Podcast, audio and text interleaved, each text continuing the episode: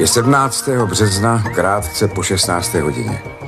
Kola kopřivnického speciálu se pohnula, slavnostní okamžik nastal. Bezmála 30 let po návratu expedice Tatra kolem světa se na veřejnost dostávají unikátní záznamy z objezdu země koule. Filmy našel reportér radiožurnálu Matěj Skalický a v budově Českého rozhlasu v Praze na Vinohradech je můžete v premiéře vidět už tuto sobotu, 1. února. Proč cestopis tak dlouho ležel bez povšimnutí v archívu? Co všechno vlastně výprava Čechoslováků Tatrovkou obnášela? A jak na ní chce navázat expedice Tatra kolem světa 2? Je čtvrtek, 30. ledna, tady je Lenka Kabrhelová a Vinohradská 12, spravodajský podcast Českého rozhlasu. Dovolte, abychom se vám představili. Kopřivnická Tatra 815 GTC, nás pět, Dalibor Petr. Matěj, proč jsi se rozhodnul začít hledat ty filmy, které zachycují expedici Tatra kolem světa. Jak, jak jsi na to vlastně přišel? No protože mi to nedalo. Já jsem před třemi lety na jaře roku 2017 se poprvé viděl s kameramanem expedice vedoucím výpravy Jiřím Štérem. Ne- nejhorší bylo, já jsem si vymyslel do toho auta samozřejmě rogalo, skládací motor. Seděli jsme spolu v rozhlase, v malém studiu a on mi živě vyprávěl o tom, co všechno zažili na té cestě kolem světa. Jste vedoucí výpravy, jste kameraman, jste režisér filmu a celkem se bojíte na to rogalo vlézt a musíte Jak byli v Americe, v Austrálii, v Africe, jak na cestě prožili sametovou revoluci, jak byli uvězněni v Guatemale, jak zažili studentské protesty v Číně a tak dále. A mě to strašně chytlo, bavilo mě to. A když pak nakonec se tak jako zarazil a říká mi, no a víte, my jsme přivezli 100 hodin filmových záběrů z té expedice. Já jsem přijel na Barandov, tam jsem je sestříhal v roce 1990, v roce 91 to bylo hotové a on už o to nikdo neměl zájem v tom novém státě. A já říkám, no ale tak ty filmy někde musí být a on někde jsou, ale nikdo je nikdy neviděl. Tak tam začalo moje pátrání, tam jsem začal se o to zajímat a říkám si, nepodařilo se to tehdy tedy 27 let je najít, tak já se o to musím pokusit. A po třech letech, tedy trvalo to nějakou dobu, se konečně to podařilo.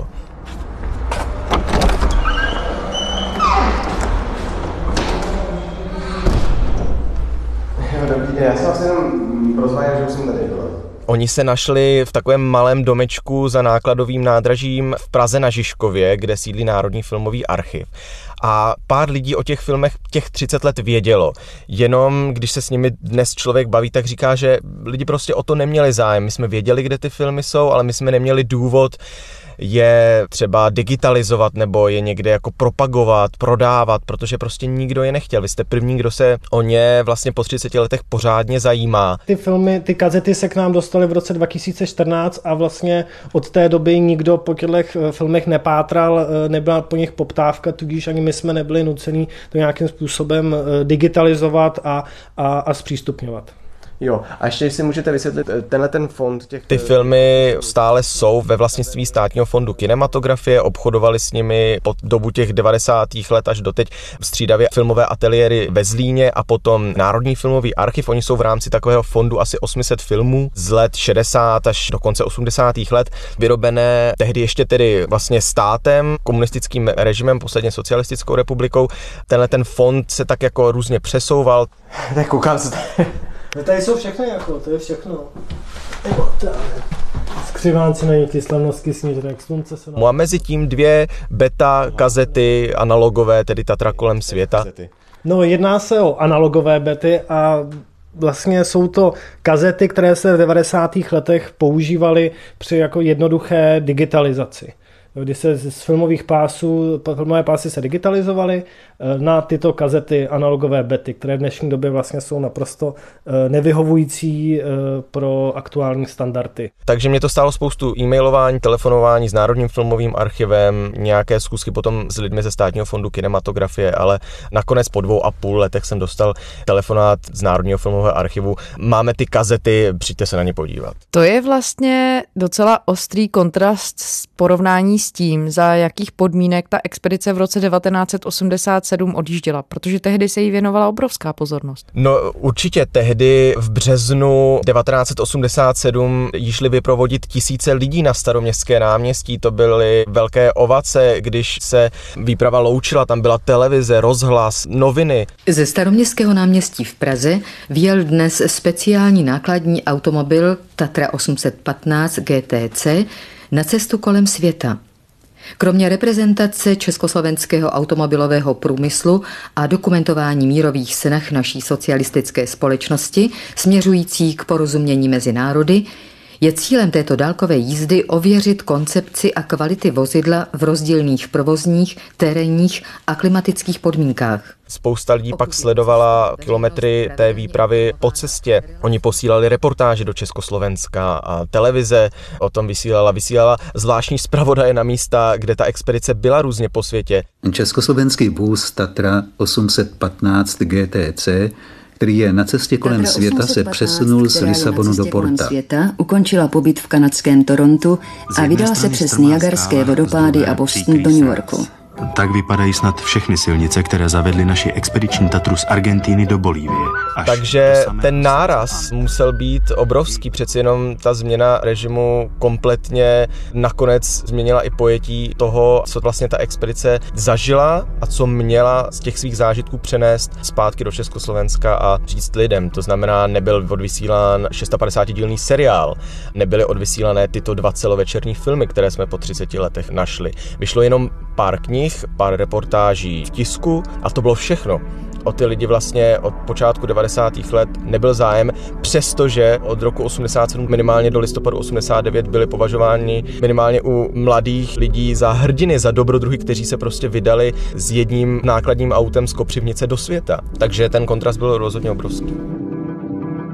Matěji, Pojďme na začátek. Jak celá ta mise Tatra kolem světa vlastně vznikla? Mně to vyprávěl pan Jiří Šter ještě když byl naživu. On byl poměrně tehdy známým kameramanem, dobrodruhem, absolvoval expedici Lambaréne s novinářem Petrem Bártou na konci 60. let, takže už něco o světě věděl, minimálně teda o Africe, kam vyjeli tehdy s Tatrovkou, ale říkal mi, no jednou jsem natáčel nějaký film, seděli jsme v Praze v jedné místnosti, já tam koukám po obrazech Tatrovek na zdi. Když jsem tam potom seděl s tím šéfem po natáčení, bavili jsme se a všude byly fotografie těch Tatrovek a tak dále, tak jsem utrousil, jo, to jsou, to, to, byly, to byla doba, když jsme před x lety jeli s Tatrovkou 138 do Lambarene a on na to říká, no počkej, teďka tady je nová 815 a to vychytávají tomu mouchy, dalo by se něco udělat. Já jsem na to řekl, No, já už jsem jednu expedici připravoval a někomu, jako bych ty přípravy nepřál po druhý, tak to nepřipadá v úvahu. Ovšem ten červík prostě někde zůstal v té hlavě. A, a on říká, no tehdy mě to v půlce 80. let jako začalo znova zajímat, tak jsem si říkal, zkusím to. Tak začal obepisovat úřady s tím, že má plán, že by chtěl propagovat Československo jako krásnou zemi v tom nádherném velkém krásném světě, nebo tak to aspoň představoval. Začal schánět nějakou podporu, Nakonec se mu podařilo tehdy sehnat tři další dobrodruhy, z nichž jednoho znal velmi dobře, novináře Petra Bártu, s nímž už na cestách byl, pak ještě Stanislava Sinka, tlumočníka, překladatele a Františka, kterému všichni říkali Filip Jeniše, to byl pilot motorového Rogala, protože pan Štér si chtěl vzít s sebou motorové Rogalo, aby mohl natáčet i ze vzduchu a měl krásné záběry po tom, co se vrátí zpátky do Československa, aby z toho mohl sestříhat ty filmy a ten seriál. No a oslovil také Tatru v Kopřivnici, která nakonec na to kývla, ne, samozřejmě zamýšlela, že to pro ní bude obrovská reklama, že dostane své auto do nesimulovaných podmínek, do vysokohorských průsmyků, na vyprahlé savany a pouště. Bude to mít všechno zdokumentované, natočené a bude to pro něj prostě obrovská reklama za ne tolik vynaložených prostředků. Takže svolila k tomu, aby expedici věnovala Tatru 815, kterou tehdy přestavěli s nástavbou na verzi GTC, to znamená Grand Tourist Caravan, což byl prostě obytný nákladní vůz, ve kterém ta expedice mohla tři roky žít. Ta byla vytvořená ve vagonce Studenka na Moravě, těsně potom mimochodem, co vagonka dodělala lanovku na Petřín, tohle byla její další zakázka a nakonec se to teda podařilo tak, že na jaře 1987 za velké slávy ta expedice vyrazila do světa. Kam všude dojeli? Začali cestou po Evropě, tu ale jenom tak rychle prolétli, proto dnes, když se bavíte se Stanislavem Sinkem, kterému je přes 80 let už, tak je vtipné, když mi říká, že teď teprve na stará kolena musí sám v autě objevovat Evropu, protože to tehdy prostě nestihl. Jsem si pořád říkal, eh cestovat po Evropě, to budu dělat až na starý kolena. To jsem říkal pořád, pořád, protože jsem říkal, no jo, nejsou teďka ty starý kolena, jo. A tak jsem se dal... Sám jezdí autem do Pyrenejí a na Balkán a spí v tom autě a sám si vaří v tom autě a je to hrozně vtipné, kolik elánu ještě má. Možná je to nějaký, nějaká výzva, že si to zvládnu, dokážu to tak, protože eh, to cestování má samozřejmě plno, aspoň ten způsob cestování, jakým cestuju já, je docela náročný a, a říkám si, dokážu to a když to dokážu, tak má člověk pocit jako vítězství sám nad sebou. Že? Evropu profrčeli během pár týdnů. Následně vyrazili do Kanady, projeli celou severní Ameriku a jeli dolů na jih, Střední Amerika, Jižní Amerika. Tam mimochodem končí záběry na první kazetě těch filmů a následuje druhá kazeta, kde jsou záběry z Austrálie, z Ázie, potom pokračovali do Afriky, vlastně z Indie se vydali do Afriky, projel vlastně Afriku z jihu na sever po západní části, Blízký východ a zpátky do Československa. Dohromady to bylo 67 zemí, nějakých 200 tisíc kilometrů, tři roky na cestách. Pětičlená posádka československého vozu Tatra, která je už rok na cestě kolem světa, byla neoprávněně zadržena v guatemalském departmentu LPT. Posádku, která prakticky bez komplikací projela desítkami zemí světa, zadržela guatemalská armáda po přechodu hranic z Mexika. No, oni některé ty chvíle na cestách byly docela dramatické. Ty jsi zmiňoval Guatemalu, pak tam byl také jeden velmi dramatický moment v Pakistánu, kdy jeden z účastníků mi se zemřel. Je to tak, když jsem se teď naposledy o tom bavil se Stanislavem Sinkem, tedy posledním žijícím členem celé té expedice, ještě že Karel Valchař, řidič části té expedice, oni se střídali ještě s druhým řidičem, tak on mi říká, že byly tyto dva momenty, Guatemala a Pákistán. Z řídícího výboru expedice Tatra kolem světa jsme dnes odpoledne dostali zprávu, která zarmoutí. Při zdolávání horské řeky Hunza v oblasti Gulmit v severním Pakistánu zmizel dne 27. června v odpoledních hodinách pod převrhnutým člunem člen expedice doktor František Jeniš. Pátrání vedené policií za účasti členů posádky a dobrovolníků z řad místního obyvatelstva bylo bezvýsledné. Ostatní členové expedice nyní pokračují po stanovené trase a do hlavního města Islamabádu dorazí v předpokládaném termínu za tři dny. Pak ještě k tomu přidává tedy Čínu, kde zažili ty velké demonstrace studentské nepokoje na jaře 1989, které potom přerostly v ty demonstrace na náměstí Nebeského klidu. A co se týče Guatemaly, tak Guatemala byl to první vlastně střed té expedice s tím, že ten svět může být pro ně i nebezpečný, neb Oni byli krátce po té, co vjeli do Guatemaly zatčeni. Byli přepadeni vlastně policií v noci. Petr Bárta, který si tehdy psal palubní deník, tak já tady ocituju kus z toho deníku, protože je to jako kdybyste četli nějaký knižní thriller. On píše 19. tedy března 1988. Poprvé se mě zmocnil ten druh strachu onu noc, otevřu oči. Uvědomím si, že se nalézám uprostřed noci kdesi v Guatemala. Po stropě bloudí světelné kužely baterek, zvenčí jsou slyšet hlasy a co chvíli někdo buší na uzavřené dveře Tatry. Vyhlédnu ven.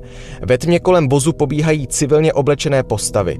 V ruce mají pistole a automatické zbraně. Je tři čtvrtě na dvě. Tak po tomhle hororovém zážitku skončila ta expedice na devět dní ve vězení, vznikl z toho jako velký diplomatický skandál. Téměř rok vás už pravidelně informujeme o cestě posádky vozu Tatra kolem světa. Prostřednictvím našich zpravodajů, ale i Protože Guatemala si usmyslela, že jsou to českoslovenští špioni, už jenom kvůli tomu, že měli teda spoustu filmového materiálu v autě, který jim potom zabavili a museli jim ho složitě jako vydávat. Ne všechen se jim pak nakonec té expedici vrátil. V novinách se tehdy psalo Espias Čekos detenidos, to znamená českoslovenští špioni zadrženi a jak jsem řekl, už československá televize tehdy měla dokonce svého vlastního zvláštního zpravodaje v Guatemala. Náš havanský zpravodaj Jan Puchovský v těchto dnech odjel do Guatemaly, aby vám zprostředkoval informace o cestě Tatry touto zemí. Dnes nám však telefonoval zprávu, kterou snad nikdo nečeká. Expedice Expedícia Tatra, ktorá v týchto dňoch dorazila do Guatemaly, sa bez dostala do jednej z najkomplikovanejších situácií počas svojej okružnej cesty okolo sveta. Jej 5 členů posádku zaistili a toho času vyšetrujú v ústredných kasárňach guatemalskej armády a po devíti dnech teprve se teda ty vztahy urovnaly a ona mohla pokračovat dál. A dost často ve všech svých knihách a vzpomínkách na to ty členové expedice vzpomínali, že to bylo poměrně krušné, že si nevěděli moc rady, že netušili, jak dlouho třeba v tom vězení zůstanou, jestli vůbec se z něj někdy dostanou pryč. No, odvezli nás do toho hlavního města a tam nás rozdělili a vozili nás každýho samostatně v džipu. Že? Tak si vzpomínám třeba na to, jak tam sedím vzadu mezi dvěma pozbrojencema se samopalama a projíždíme Guatemalou a tam hrozilo, že prostě při nějakém otřesu nebo nárazu mě střelí. Tak já jsem v žertu říkal, jako, no aby to náhodou si nevystřelil. Ne, oni s kamenným obličem vůbec se se mnou nebavili. A když jsi mluvil s panem Sinkem, jak tohle všechno dnes reflektuje šel by do toho znovu i s tím vědomím, co se všechno stalo a že o jednoho účastníka, jednoho kolegu vlastně potom přišli. No on je dnes takový hodně pragmatický, on říká, že voják taky zahyne v boji, tak on jako cestovatel nemá moc na výběr a když už by měl jako skonat tak nejraději při té činnosti, kterou má nejraději, proto taky každý rok vyráží na ty velké své dobrodružné výpravy, teď už teda jenom po Evropě. Nicméně já jsem s ním mluvil poprvé tedy před třemi lety, já jsem byl ten první, se kterým on vlastně o té expedici do médií takhle mluvil otevřeně. Věnoval mi tehdy asi 40 minut a my jsme se od té doby už slyšeli několikrát. Vzpomíná na to rád, vůbec se nebrání povídání o té expedici. Je mu líto, že se o tom 30 let nemluvilo, je mu líto, že těsně po sametové revoluci vlastně už o ní absolutně nebyl žádný zájem, ale dnes je například hlavní tváří Tatry kolem světa dvě, expedice, která navazuje na ta dobrodružství, která zažila ta expedice na přelomu 80. a 90. let. Takže já si myslím, že dnes si to jako spokojeně užívá, že konečně po těch 30 letech ta vyprávění ze světa a toho všeho, co on zažil, jako někoho zajímají a že ho poslouchá a že je tím hrdinou znovu tedy. no ono to muselo mít ale také vlastně velkou lidskou cenu, když si člověk představí, že byli pryč tři roky, jak to třeba nesli rodinní příslušníci a jak oni sami ti účastníci nesli odloučení takhle dlouhé. Ne celá ta expedice cestovala tři roky v kuse. To znamená, že se mohli vracet do Československa za rodinami, stejně tak mohli rodinní příslušníci jezdit za nimi. Letěli jsme do Argentiny, hranice Argentíny, Paraguaje, tam právě byl krásný zážitek, eh, kdy jsme tam doletěli, tak to bylo takové malé letiště. Hmm. Stalo se to například v Jižní Americe, kam za expedicí přijela manželka Františka Jeniše, Ludmila Jenišová, se kterou jsem také mluvil tedy před třemi lety poprvé o expedici a o tom vlastně, jak na to ona pamatuje. Teď jsme vyšli z toho letišťátka malinkýho, ty lidi se roz, jakoby rozprostřeli, zůstali jsme tam sami a teď oni tam nebyli. Tak teď jsme čekali, co bude, no a za chvíli, asi tak za 4 hodiny, po takové silnice výjíždí tam modrá, stříbrná Tatra, úplně úžasná, to byl takový zážitek krásný, no tak to vám úplně srdce zaplesá, to si pamatuju jako teď. Takže jsme začali skákat, jásat Oni potom dojeli, vystoupili z auta, no, tak jsme se přivítali, to byla radost samozřejmě, no, to bylo krásný. Říkala, že si psali s manželem dopisy, jejich dcera vlastně mu psala dopisy, psala mu tati, už nikam neodjížděj, já tě chci mít tady doma, už tě nikam nikdy nepustím. Stejně tak jsem mluvil s Daliborem Petrem mladším, synem jednoho z řidičů té expedice. Když se vás eh, zeptám, jak vzpomínáte na tu dobu, kdy otec byl na expedici, tak eh, co vy na to? Tak vzpomínám na to takhle, že jsem měl 12 let a v podstatě, v podstatě za mě, já jsem to nějak, eh, tu, tu cestu kolem světa nějakým způsobem neopěvoval, protože mi otec chyběl jak kdyby doma. Takže já jsem nebyl nějaký jako fanoušek tady tenhle z té expedice, tenhle z té akce takže raději bych měl otce doma. On mi říkal, já jsem chtěl mít tátu doma, já jsem nechtěl, aby jezdil někde rok nebo roka půl po světě. Já jsem ho chtěl mít tady doma jako ostatní kluci a mě to bylo vlastně strašně moc líto, že je někde daleko pryč. U té Ludmily Jenišové, kterou jsem zmínil, je vlastně ten rozměr o to složitější kvůli tomu, že její manžel svoji výpravu vlastně nedokončil. Jeho cesta po světě skončila na severu Pákistánu, u hranic s Čínou, Afghánistánem, Tádžikistánem, v Himaláji, tam v pohoří v himalajské řece Hunza, poměrně divoké, kterou se expedice pokusila sjet v raftu, který také měla sebou v takovém velmi jasně kanárkově žlutém raftu, kam naskočili i s kamerou. Vím to proto, protože ty záběry v tom jednom z filmů, které jsem našel, jsou. V překrásné přírodě údolí řeky Hunza, nad níž se setkávají Himáláje, Korakoram a Pamir, výpravu potkává tragédie. Na těchto záběrech vidíte našeho kamaráda Františka Jeniše, věčně optimistického pilota výpravy, docela naposledy.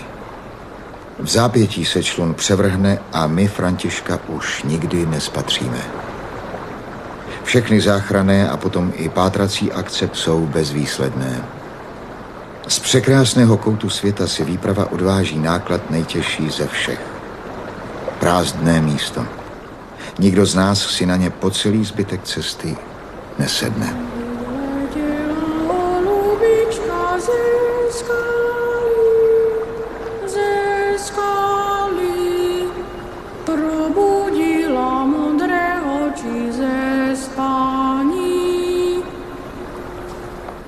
Do Československa se dnes vrátila expedice Tatra kolem světa.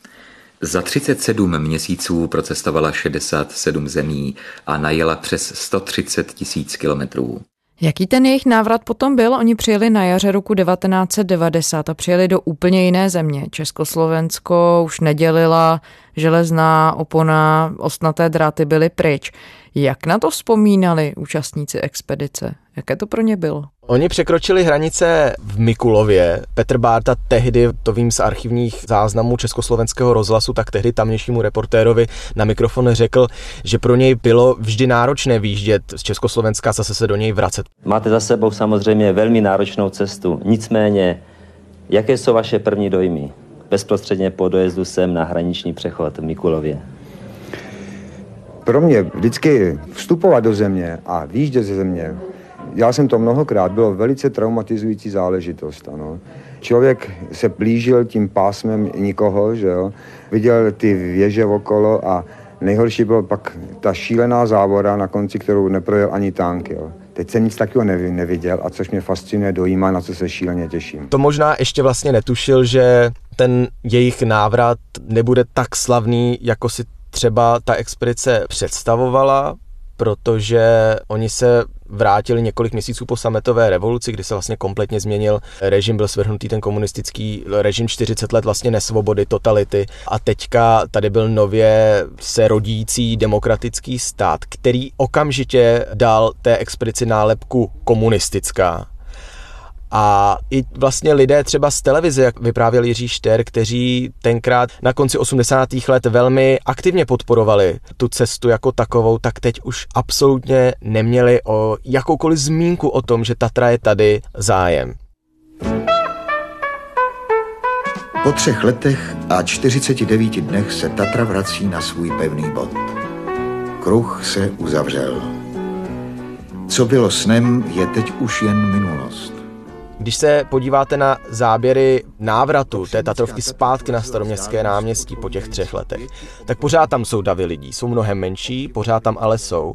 Ale byl to asi ten úplně poslední známka toho, že ta expedice tady byla, že existovala a teď jako končí a už o ní nepotřebujeme dál slyšet. Proto velmi záhy se na ní absolutně zapomnělo. Jiří Štěr ještě inicioval sestříhání těch dvou celovečerních filmů ve filmových ateliérech na Barandově, které byly namluveny Radoslavem Brzobohatým, Vladislavem Mrkvičkou někdy ještě v roce 1991, ale potom vlastně ticho po pěšině, až doteď. A bylo to tak, Matěj? Byla ta expedice poplatná politickému režimu? Já se tady budu odkazovat hodně na archiváře celé té expedice Martina Zikmunda, který studoval i spoustu archivních dokumentů z té doby a on mi říkal, že ta expedice měla dva, tři hlavní cíle. Tím nejdůležitějším, a proto i tenkrát vlastně na to stát kývnul a státní podnik v Kopřivnici, to byla propagace československého strojírenství a průmyslu ta Tatrovka jako taková, plus všechno to vybavení uvnitř bylo československé výroby. Rogalo vyrobila JZD Červenka, měli tam babetu sebou, měli ten raft, měli různé rozhlasové přijímače, televizi, kamerové vybavení a tak dále. Vlastně to byla pojízdná reklama na Československo. Druhá záležitost byly ty filmy, ty filmové materiály. To znamená natočit tam co možná nejvíc toho, jak svět na konci 80. let vypadá, přivést to do Československa a ukázat to lidem. Lidem, kteří se tedy paradoxně 40 let nikam nemohli podívat, tak ukázat jim, jak ten svět, ten krásný, velký, nádherný svět vypadá. Pětičlená posádka Tatry 815 GTC dnes ukončila pobyt v Moskvě a vydala se na cestu do Varšavy. K zajímavým a mimořádným událostem patřilo setkání se členy Československo-sovětské kosmické posádky Vladimírem Remkem a Alexem Gubarevem. Posádka Tatry se dnes v Madridu setkala s pracovníky obchodního oddělení a plánovala zítřejší propagační program. Automobil bude vystaven v centru města a odpoledne se účastníci expedice setkají se zástupci španělského tisku. V Peru natočila posádka Tatry filmový dokument o tepelné elektrárně poblíž Pukalpy, dodané do Peru Československem, a přírodopisný film z oblasti řeky Ukajaly a jejich přítoků. Jestli tam mělo být nějaké politické pozadí, tak o tom ti, se kterými já jsem mluvil, nevěděli, nechtěli o tom ani moc slyšet, protože oni to byli dobrodruzi, oni prostě chtěli vědět za každou cenu a když se naskytla tahle příležitost, tak prostě do světa vyjeli. Nicméně pro mě vlastně Tatrovka ještě není uzavřená kapitola v nějaké mé novinářské práci. Já se snažím zjistit víc. Chtěl bych se dozvědět, jestli ještě neexistují třeba nějaké archivní materiály přímo v Guatemala kvůli tomu zatčení. Pan Sinek mi několikrát vyprávěl, jak za nimi putovalo komando CIA a FBI v Americe, protože si mysleli, že jsou komunističtí špioni. Pak jsme zjistili, že nás prostě sledují opravdu což bylo svým způsobem vlastně ze začátku překvapivý a nepříjemný, ale pak se ukázalo, že to je velká výhoda. Že třeba, eh... třeba když chtěli přespat v Los Angeles v jedné nebezpečné čtvrti, tak se nebáli, ačkoliv jim lidé říkali, tam nejezděte, tam nespěte, tam vás určitě zabijí. No my tady, tady chceme přenocovat. To jste se zbláznili, tohle ten nejnebezpečnější čtvrť v Los Angeles, tady vás určitě zabijou.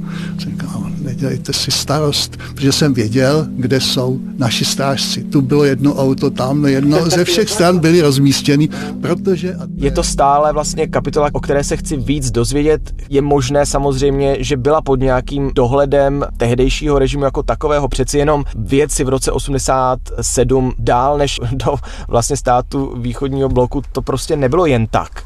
To byla přeci jenom výjimečná příležitost. Já, co vím od pana Štéra, od pana Synka a dalších, tak oni to takto nebrali, nevěřili v to, oni prostě jeli propagovat Československo a chtěli dát o světě vědět Čechoslovákům doma jestli tam existovaly nějaké vazby, byť třeba o nich ta expedice nemusela vědět, tak to ještě samozřejmě je nějakým předmětem dalšího bádání po historii té expedice jako takové. A Matěj, ty si ještě říkal, že tam byl třetí rozměr. Počítám správně, že jsme ho ještě nezmínili. jo, to počítáš správně. Ten třetí rozměr, a já už jsem to trochu nakousl, byl návštěva krajánků v zahraničí. To znamená, Martin Zikmund mi říkal, archivář expedice, oni chtěli natáčet rozhovory a navštívit místa u krajánků, kteří třeba se vydali do exilu a chtěli představit i jejich životy, jak se jim daří v zahraničí.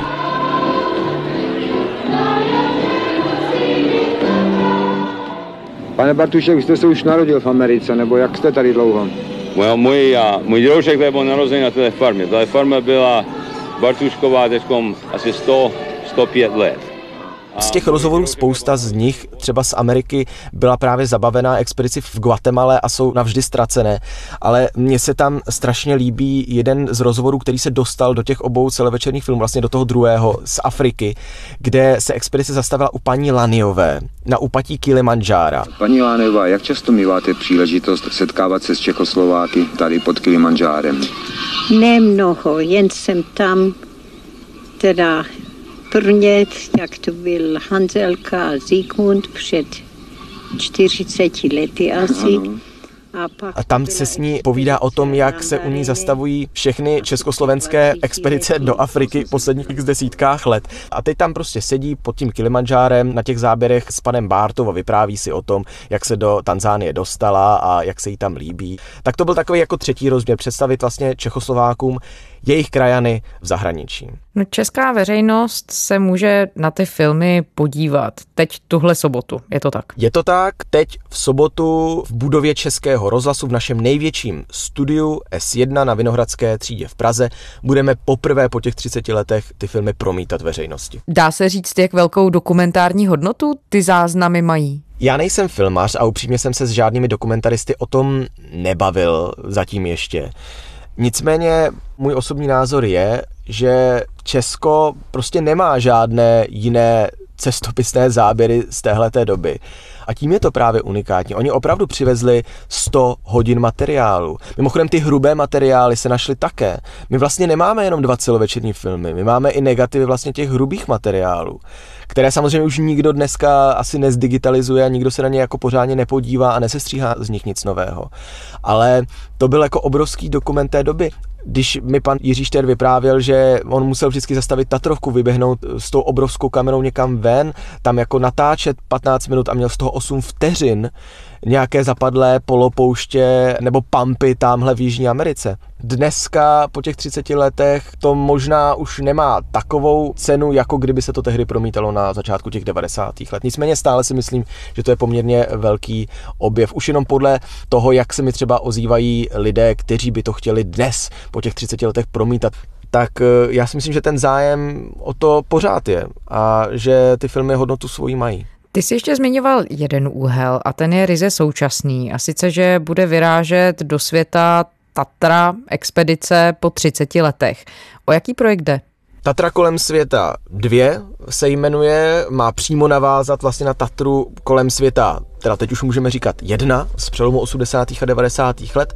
Jejími hlavními tvářemi jsou cestovatelé Petr Holeček a Marek Havlíček, kteří se rozhodli tak trochu na vlastní pěst za pomoci různých sponzorů že si seženou taky cestovní Tatrovku, taky obytný nákladní vůz, že se vydají taky na pár let do světa a že k tomu tedy ještě přiberou lidi z řad veřejnosti. To znamená, že každý, kdo má zájem se na různé ty etapy té cesty vypravit, tak se jim může přihlásit.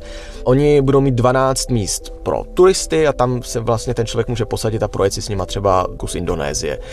Tahle ta expedice vyráží letos v únoru. My jako rozhlas budeme sledovat, budeme přinášet reportáže a živé vstupy z jejich cest. A mimochodem jednou z hlavních tváří je taky pan Stanislav Sinek, dnes tedy poslední žijící člen celé té expedice Tatra kolem světa 1, který se rozhodl nejenom tedy zaštítit jako reklamně tu expedici jako takovou, ale taky se vydá na jednu z těch etap do Ázie. Myslím, že by si chtěl projet letos v létě Mongolsko s nimi ve svých nadcházejících třeba 80 letech, což je taky velmi, velmi pozoruhodné a obdivuhodné. Já ho vlastně za to hrozně obdivuju, že takhle dokáže věnovat čas poznávání dalších částí světa, ve kterých ještě nebyl. Matěj Skalický, reportér radiožurnálu. Matěj, děkujeme. Naslyšenou. A to je ze čtvrteční Vinohradské 12 vše. Pište nám, naše adresa je vinohradská12 zavináč rozhlas.cz a poslouchejte nás na iRozhlas.cz a také v podcastových aplikacích. Těším se zítra.